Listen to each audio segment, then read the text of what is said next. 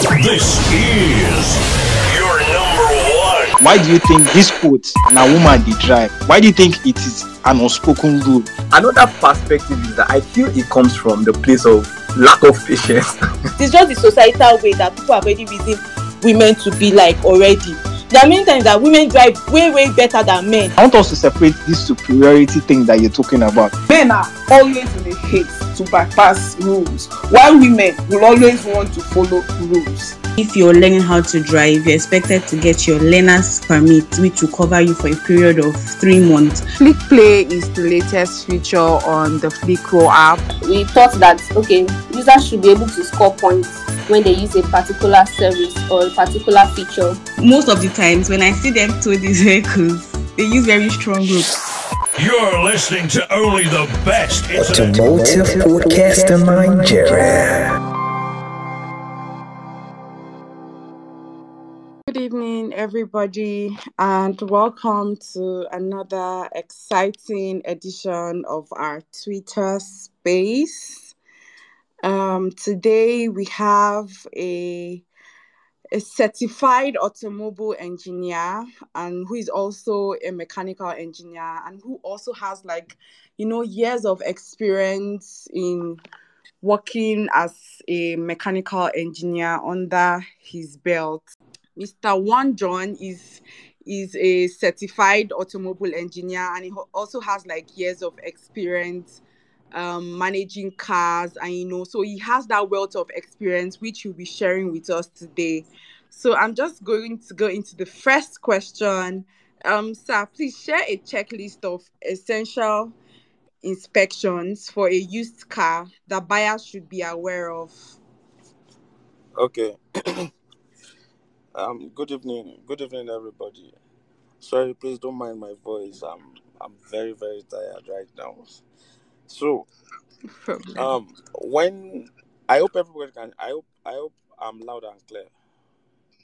Yes. Okay. So, when looking out for a car to buy,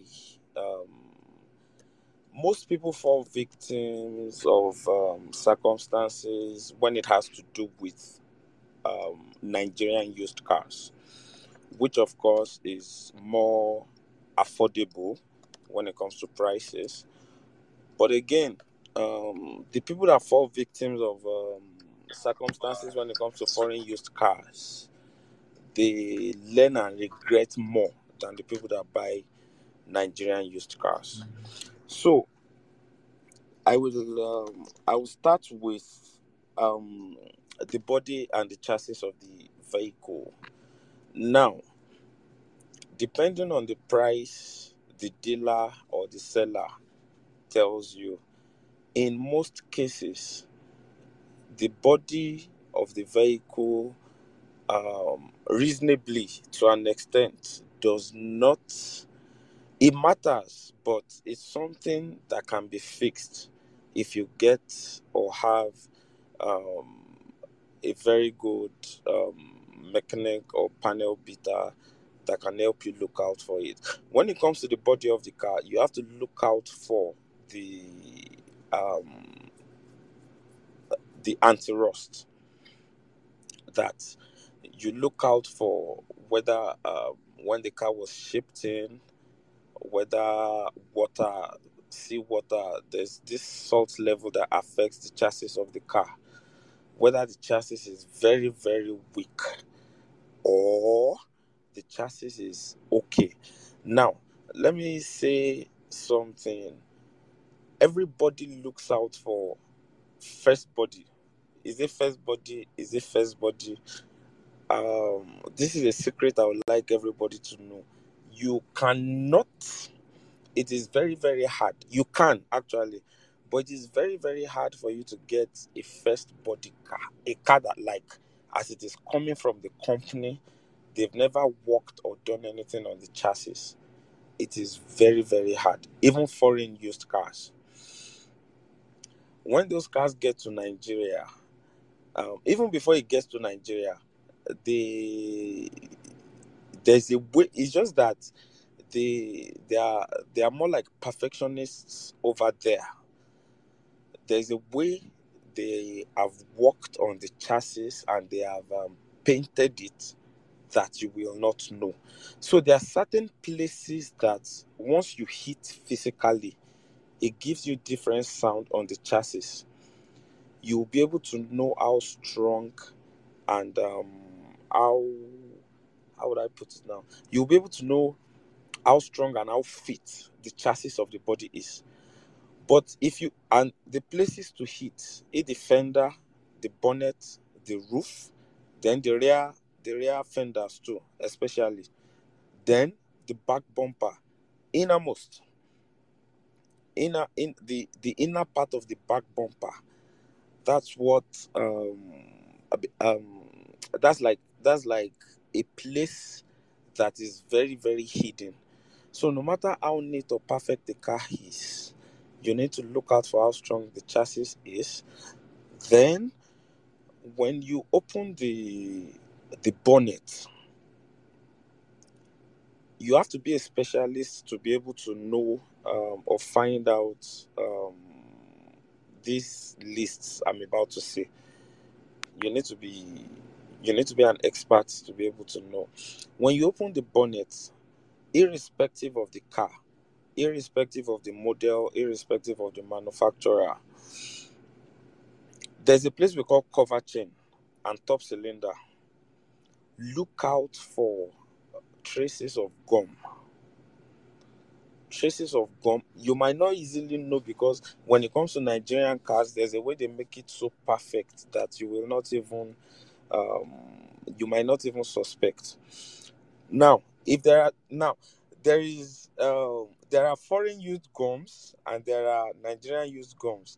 For example, if I were to do a pre-purchase inspection, I will know if the car was repaired or fixed in Nigeria or it was fixed before it was brought here. But when you look out for gums, that's to actually show that the car has not been overhauled before.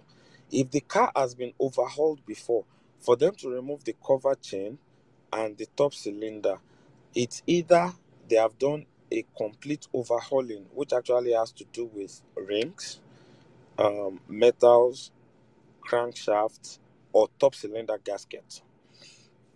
Now, this will make you ask questions from the dealer. When you ask questions from the dealer, why was this car overhauled? It will give you and enable you have a very good history of what you are about to spend money on. If it is just top cylinder gasket, you need to ask again why. It might be a repeated and recurring issue with the car, with the top cylinder overheating issue, because not everybody actually knows how to fix the faults or fix permanently the fault of a top cylinder gasket issues, overheating issues. Now, you also need to put into consideration why the owner of the car is selling. They might be selling because they are tired of visiting mechanics and they try to package the car. They can package the car so well, make it look so good, but immediately you pay for a car, especially in Nigeria, it is hard for you to get your money back. If it is a recurring recurring overeating issue, I think outrightly, well, you may not know, but I think if the dealer starts to stammer while answering, or the owner of the car starts to stammer while giving you a response, I think it is a no for you. Because there's tendency that the cylinder, that's the engine block must have been affected. There's a place between the cylinder and the engine block that the gasket lays. When that surface is affected, the gasket will not be able to lay very, very well. So no matter how new or original or genuine that gasket is, once you fix it, there's no how. It will always keep allowing oil and water to mix. There's also a place in the cylinder block there are two holes, vacuums, that allows engine oil and water intermittently they flow, but they don't mix. That's the work of the gasket. But no matter how good that gasket is, if the engine oil and water have opportunity to meet, you will keep experiencing continuous overeating issues. That's with the gum and what I said. Then gearbox, you should test drive. If it is an automatic transmission system, test drive in a way you can at least drive for about 10 to 15 minutes non-stop. That will enable you to know the way the gear selects, the transmission system, the way it selects. Now, for any normal car, the least you can get for a transmission system is five transmission systems. You might not notice the first gear to the second gear. That's 1 to 2.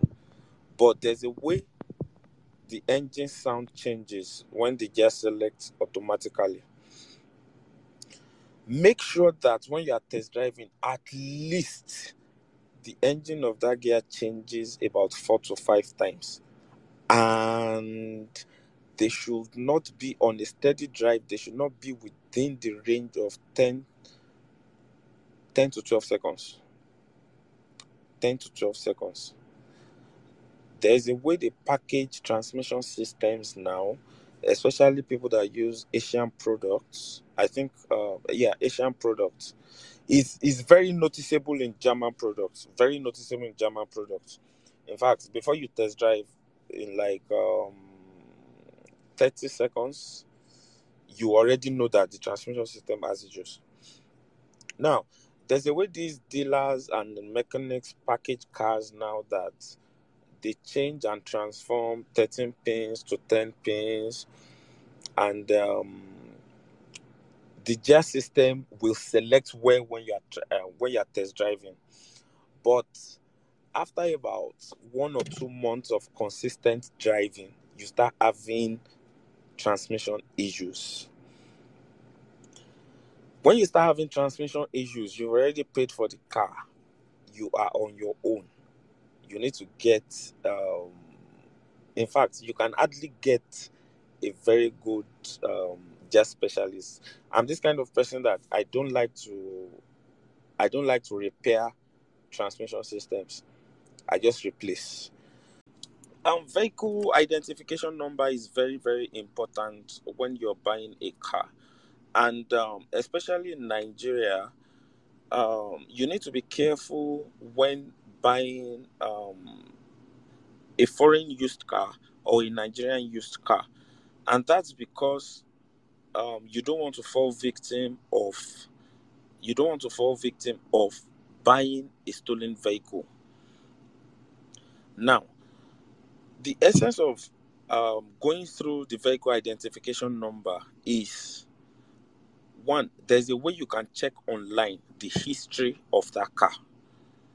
There are so many sites. For example, there are so many sites that I log into that I pay for to know the history of the car. So no matter how well they package a car as a foreign used car, no matter how neat it is, I use the vehicle identification number to check the history of that car. It will bring out pictures. It will bring out how many people have actually used or bought that car. It will bring out the mileage. Now, 70% of imported cars into Nigeria, once it gets into Nigeria, the first thing they do is to tamper with the mileage. There's a way someone like me knows. There's a certain amount dealers pay for them to tamper. They reduce that mileage. The vehicle identification number will tell you the mileage at which that car was sold. The last person that bought it, the mileage at which it was sold. Then most people that import cars, they import accidented cars. But the accident might be very, very minimal.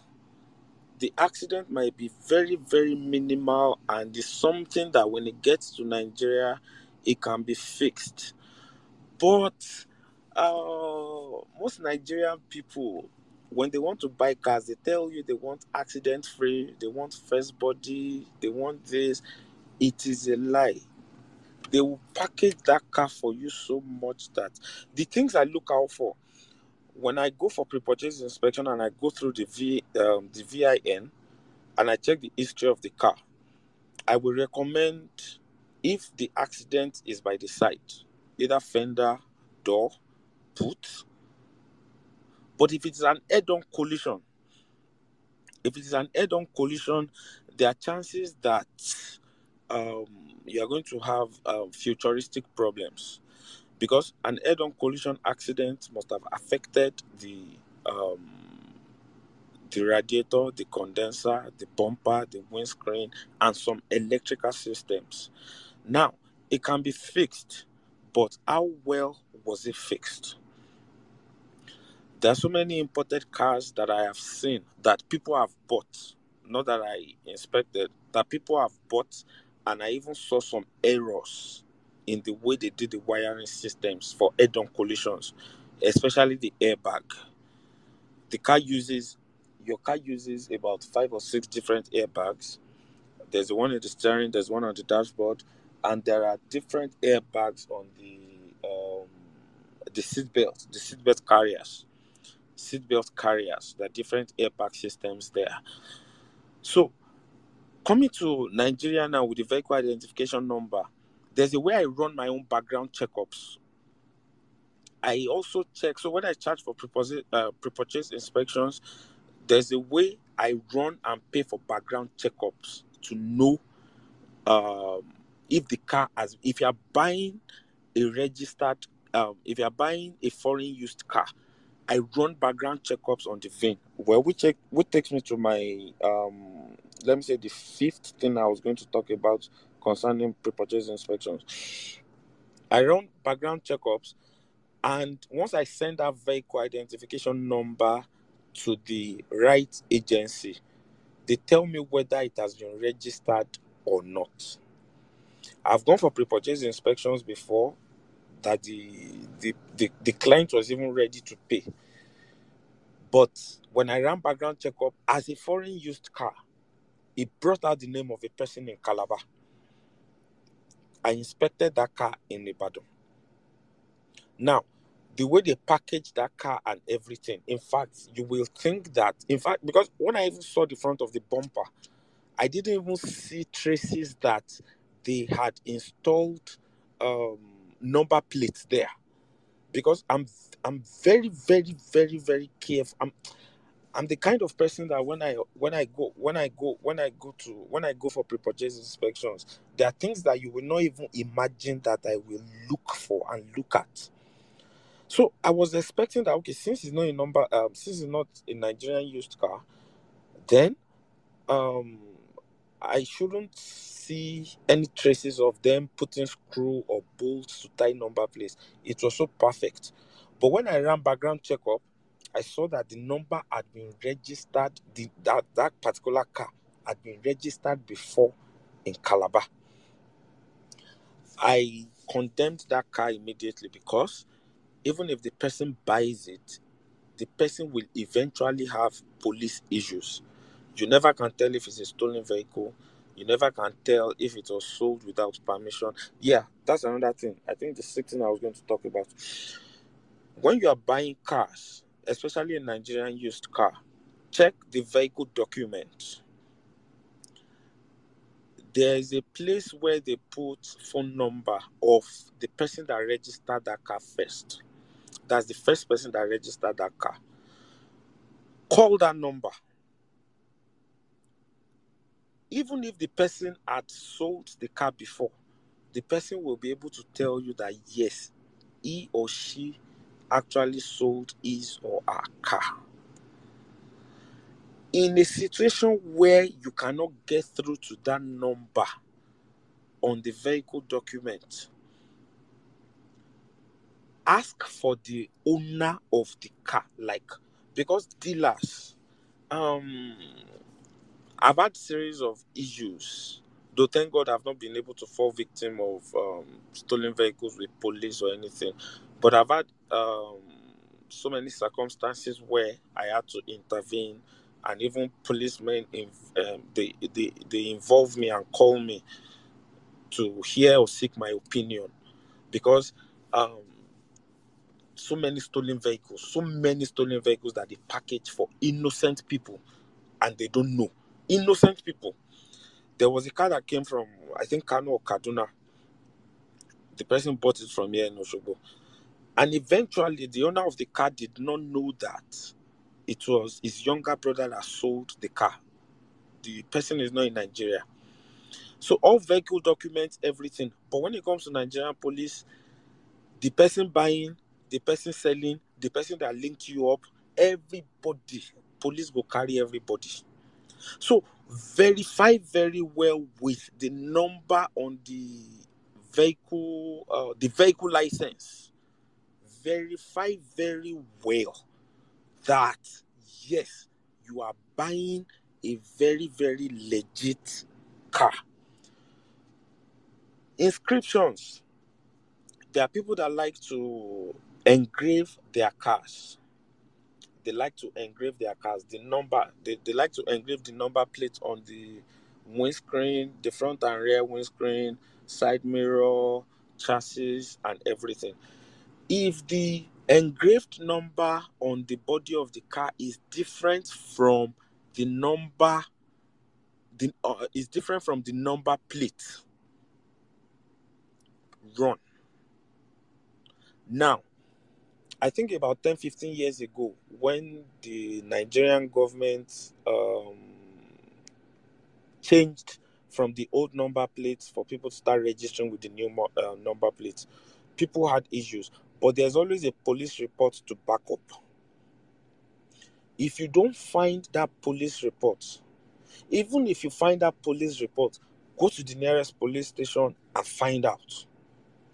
Because you might be buying a stolen vehicle innocently, but when it comes under the law, you are guilty. You're very guilty. So there's more to buying cars than just engine and gear. You test drive, everything is okay. No, there is more to that. Now, make sure that when you're buying a car, your environment, southwest, southeast, northeast, anything, make sure that the spare parts are readily available. Don't buy a car because you like a car. Buy a car because you can easily maintain that car. For example, I'm in Oshogbo. I'm based in Oshogbo right now. And you buy a 2020 Mercedes-Benz hybrid in Oshogbo. Even if you call me, I can only guide you. I don't do hybrid cars. They're highly electrical cars. You know. Then German products are very, very technical and complicated. In this area, even anywhere, the spare part of a 2020 Mercedes-Benz is not readily available in the market for now. So if you, for example, have any issue or any slight accident and you need to replace parts, it's going to be very, very difficult for you. Also, make sure you do feasibility studies in your environment to make sure that there are car specialists that know about the particular brand of car you want to buy. It is very, very, very important. I know that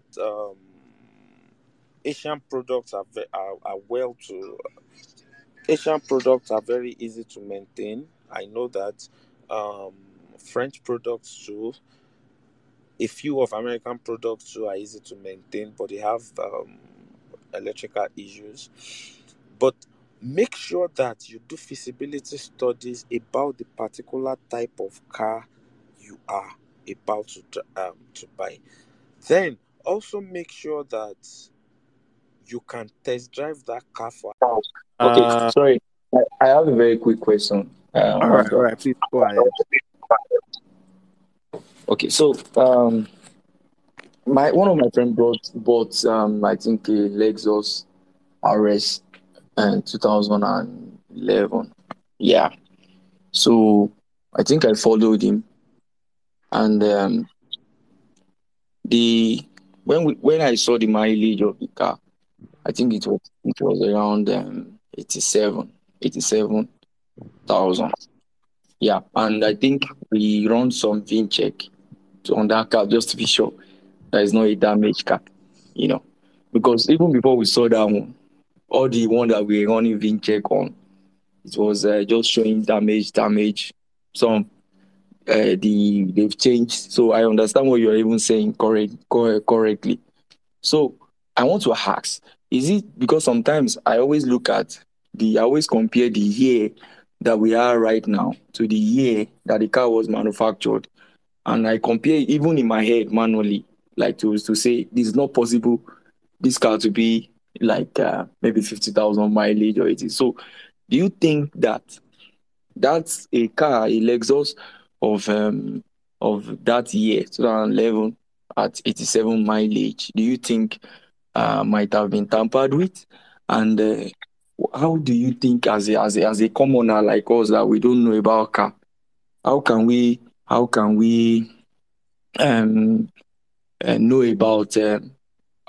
dictate if a mileage has been tampered with? And lastly, thank you for a job well done. I think I will patronize you immediately after this call. You know, so those are my questions. All right, let me answer. Firstly, a 2011 car is 12 years old already. It's not possible for a 12-year-old car, to be under 100,000 kilometers of mileage. No. 87. I mean, yeah, that's what I'm saying. It's not possible for it to be under 100,000. It's not possible for it not to have covered over 100,000. That's what I'm trying to say. You said 87. You understand? Because even 5, 6, 7 year cars, they've already covered about 150, 200,000. You get? So, there's a way they do it electronically. There's a machine. There's a machine specifically made to be able to adjust mileage. Now, you can confirm online. If you confirm online, it depends on the site and how much you pay for you to be able to get the actual history of a car. You might not be able to get the actual history, even if you just go online randomly, you go to VinCheck, you go to some sites. There are minimal information they can give to you. You know, someone like me personally, there's a way I know. Even if the mileage has been tampered with, if they reduce it by just, let me say, 30 to 40 or 50 kilometers, it might still be fine by me. But if they reduce it more than about 100 to 150 kilometers, that means the engine, the lifespan of the engine is already wearing off. And also, if it is in Nigeria, they might have changed that engine. They might have replaced that engine and you don't know. That is why, if it is very difficult, I can cope with chassis number. But if it is very difficult for me to get the engine number of a car, to try and run some history with it, it's always very difficult for me to recommend that car. Whether they change it or not, whether they change that engine or not, no engine that they will change that will not come with an engine number. The engine number too, it's part of what I forgot to say. Engine number too, even if you own a car or you're just buying a car or anything, if you're changing engine number, it must come with a police report that yes, you, so, you are the owner of so car with chassis number so.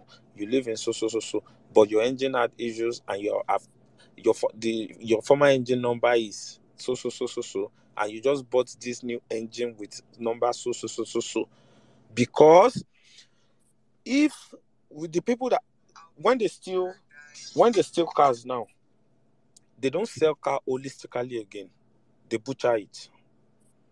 They butcher cars now. They don't, so it's very difficult for you to even find your car if it is stolen now. So imagine that it's a stolen vehicle and they sell the engine of a stolen vehicle to you, and they've already passed memo.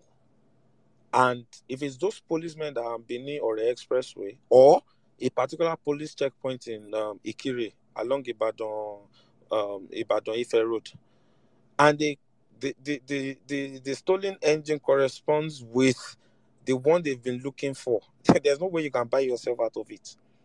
So back to your question, I think you should just get a very good and reliable mechanic to help you run good and a good pre-purchase inspection.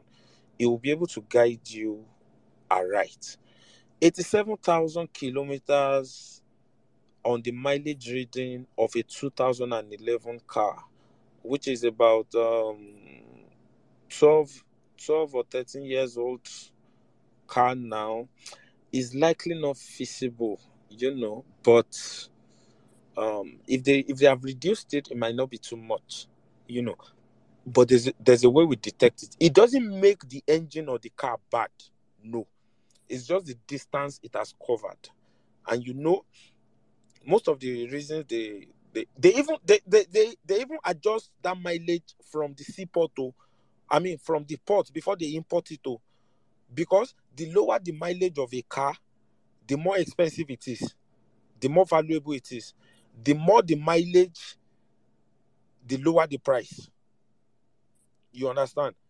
But there's a way we find out. I hope I've been able to answer your question. All right. Thank you very much, Mr. Wanjohn. Before I bring DevOps God to ask his question, I just need to put it out there that Flico offers a very, very reasonable charge for mileage check. So if you want to check the mileage for your vehicle, we offer it. So you can just check our website at flico.com. So we do that. It's one of the services we offer. Yeah. Thank you very much. So DevOps God, you can ask your question now. Thank you. Hi, good evening, guys.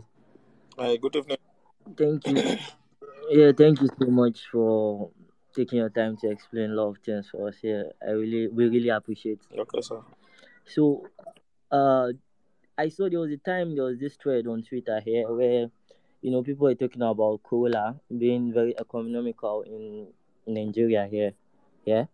Then I think somebody now brought in an argument about Volvo being a very good car and the parts are reliable, relatively cheap and all of that.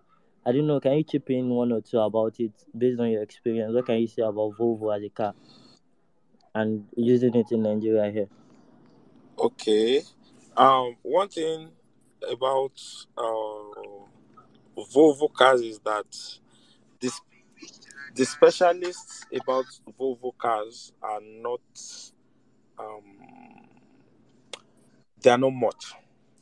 The spare parts are not readily available.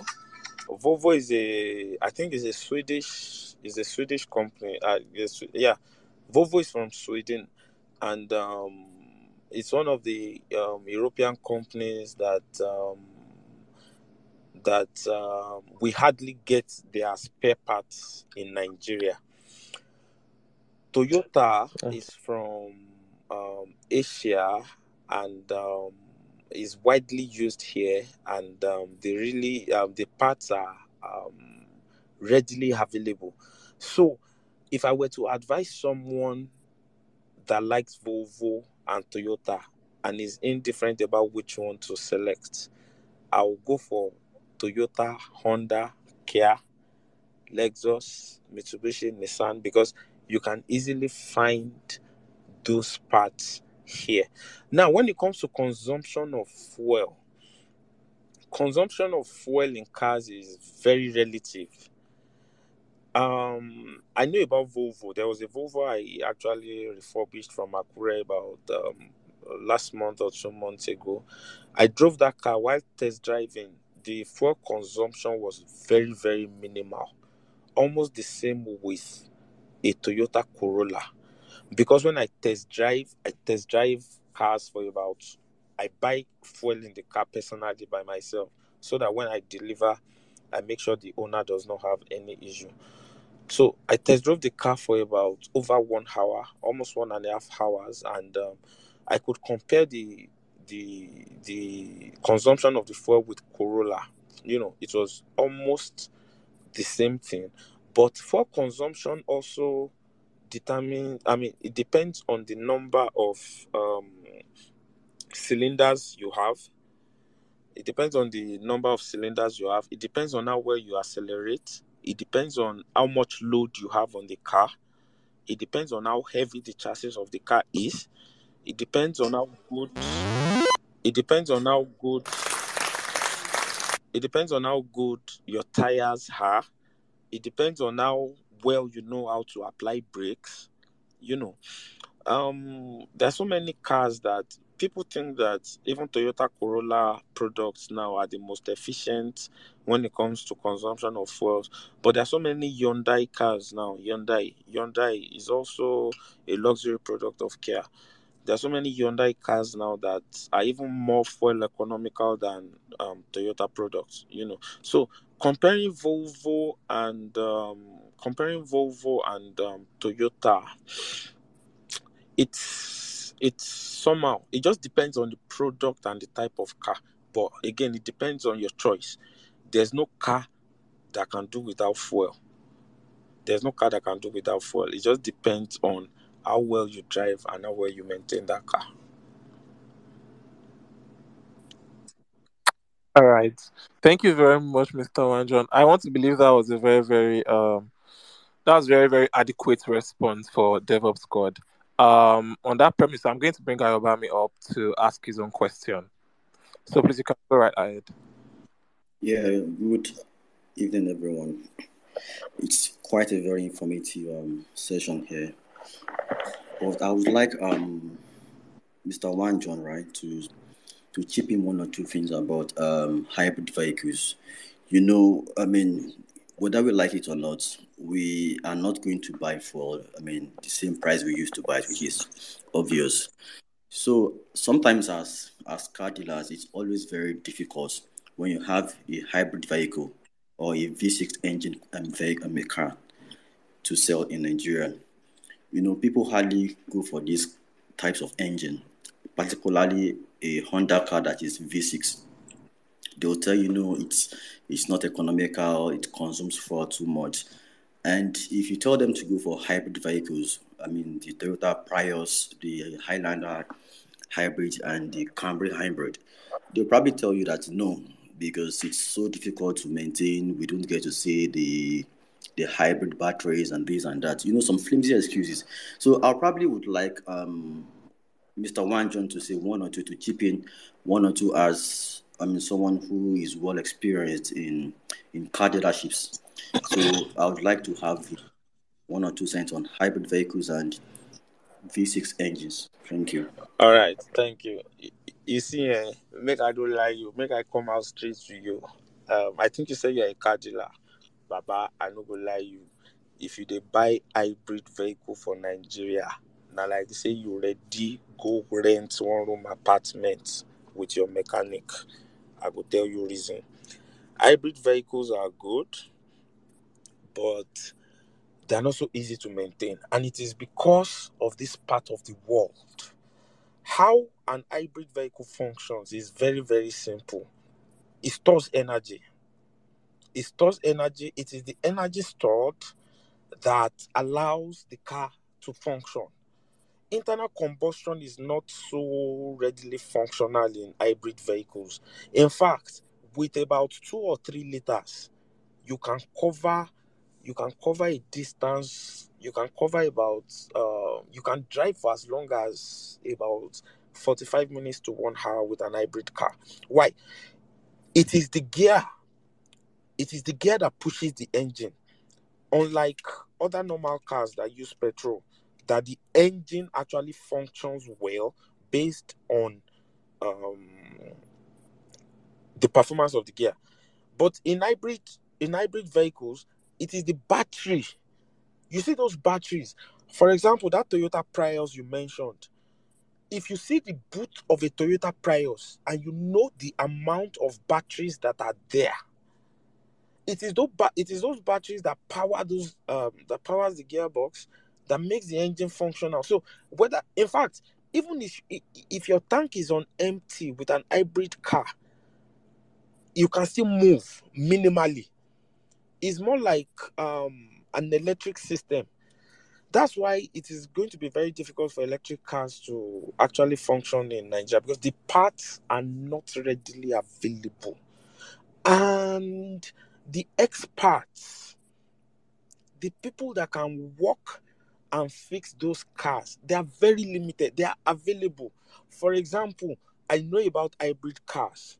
In fact, one of the things I learned while I was with my boss, we once converted a Toyota Prius from hybrid to normal petrol. It took us 2.5 years. Took us 2.5 years because my boss actually bought that car. It was after he bought that car that he decided to give his wife. When he gave his wife, he started giving issues. Then we started experiment on it. We changed the engine, the electrical system. We tried this one today. We abandoned. We continue and everything. So you don't blame people when they reject hybrid cars. Sometimes too, the reason I don't recommend hybrid cars is because I don't work on hybrid cars. I know about it. But you need, if you are going to drive or use an hybrid car in Nigeria, you need a rewire that can assure you that, just like when you are married, if your wife or husband tells you that, babe, I will be there for you any day, any time, till death do us part. That is the agreement you need to have with your rewire in Nigeria to use an hybrid car. Once you have that assurance, if it's just battery, no problem. But the moment it starts getting to some other electrical panels, hybrid cars, they just store energy. It's the energy they store that they keep using. Then about V6 engines. V6 engines are actually very good. They are good cars. It's just that a straight engine that has 4 plugs and 4 cylinders will consume less fuel than a V6 engine. Just like a V6 engine will consume less fuel than a V8, V8 will consume less fuel than V12. And also, there's a mistake most people make. There's nothing like V4. There's nothing like V4. You only have a straight engine. Straight engine, that's 4 plugs, 4-cylinder engine. The V, why they call it V6 is because when you open the car, if you open your bonnet, it is a V-shaped. I mean, it is a V-shape. So the V, there's 3-cylinder on one side, there's 3-cylinder on another side. It can be by the side, it can be front or back, but it is usually V-shaped. Same with V12. Same with V8, but there's nothing like V4. You only have straight engine or 4-cylinder engine. So I hope in my own little way I've been able to tell you about hybrid cars. Hybrid cars are good, but they are very much better in advanced countries because the spare parts are readily available. They have experts. They have technicians that no matter what, they can attend to you easily. It's always easier to fix abroad than in Nigeria. You understand? Thank you. Thank you very much, Mr. Wanjohn. I genuinely appreciate how abundant your responses are. It's very, very insightful. Engineer or chef, we can have you now. Okay. Good evening, everyone.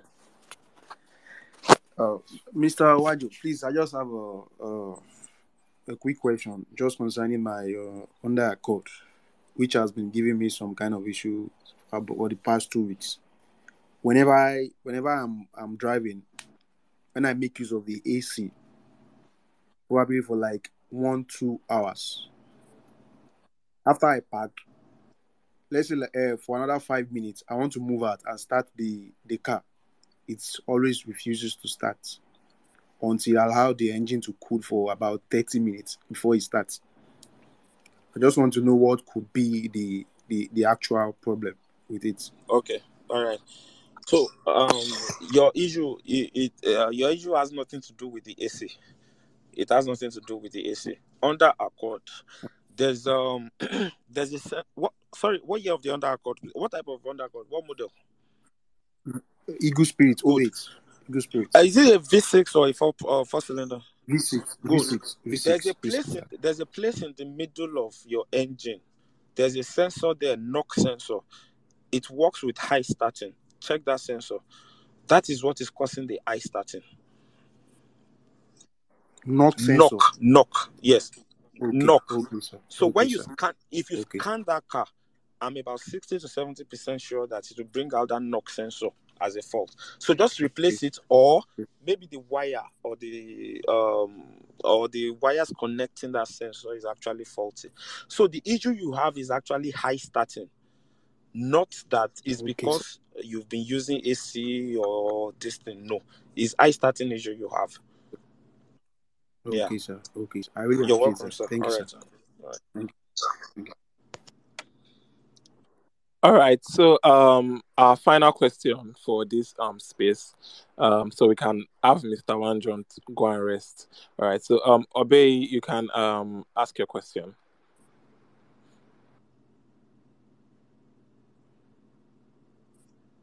Okay, yeah, thank you. Mine is not really a question per se. I just wanted to contribute to what Mr. Wanjohn said, especially when in response to that Volvo guy. I just wanted to quickly say, I think maybe he just left this out. Just wanted to quickly say that fuel consumption depends on a number of things. Like a car that has 2.4 liter and a car with an engine size of 2.4 liter and a car with engine size of 1.6 liter, a car with engine size of 1.8 liter. There's no way the fuel consumption will be the same. So that's why when some people say, Toyota and Honda, they drink fuel past Toyota. Toyota, they drink fuel past. Mm-mm. It doesn't really work that way. Like a Corolla, you see these cars like Corolla City, a Corolla equivalent in Honda is Civic. Then City's equivalent in Toyota is Yaris. And Hyundai is Accent. So cars have 1.6 liters each. Then Corollas usually have 1.8 liter engine. Though the modern ones, the modern ones have 1.6 liters or something. Then I think the more modern the car is, the more recent the car is, the better the fuel efficiency. Because I think these cars are made to be very, very light these days. So when when the car is very light, it's definitely going to consume less fuel. So I think it cuts across all brands. They all have their models for different functions. Like Camry is a medium sedan car. Same with Accord. But you see, Avalon. Avalon is a luxury brand. Just the same thing with Hyundai. You see, Hyundai, what's it called? Elantra. Elantra has the same form as Camry. But you see Sonata, Hyundai. So this is also mentioned about acceleration and all. That thing is very correct. You see, when people want, when some people are moving, they just match the accelerator, like from gear to move to gear 5 at once.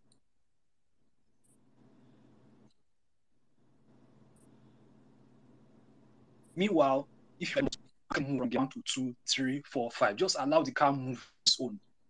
But when you just move, getting immediate power, that's immediate power you are expecting the car to give you. Will also it will drag fuel. So that, these are little things some people don't understand. So that's just what I wanted to add. Thank you. All right. Okay, Mr. Wanjohn, go ahead. All right. Thank you. Yeah. The last speaker has spoken very, very well. But when making comparisons about cars, don't make comparisons based on brands. No. There are so many different brands of cars that use the same type of engine.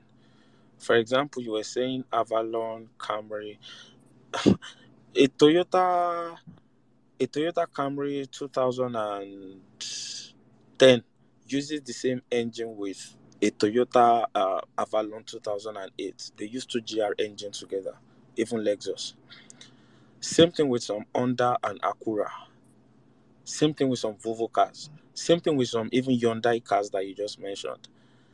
There are so many Sonata cars that use the same engine with so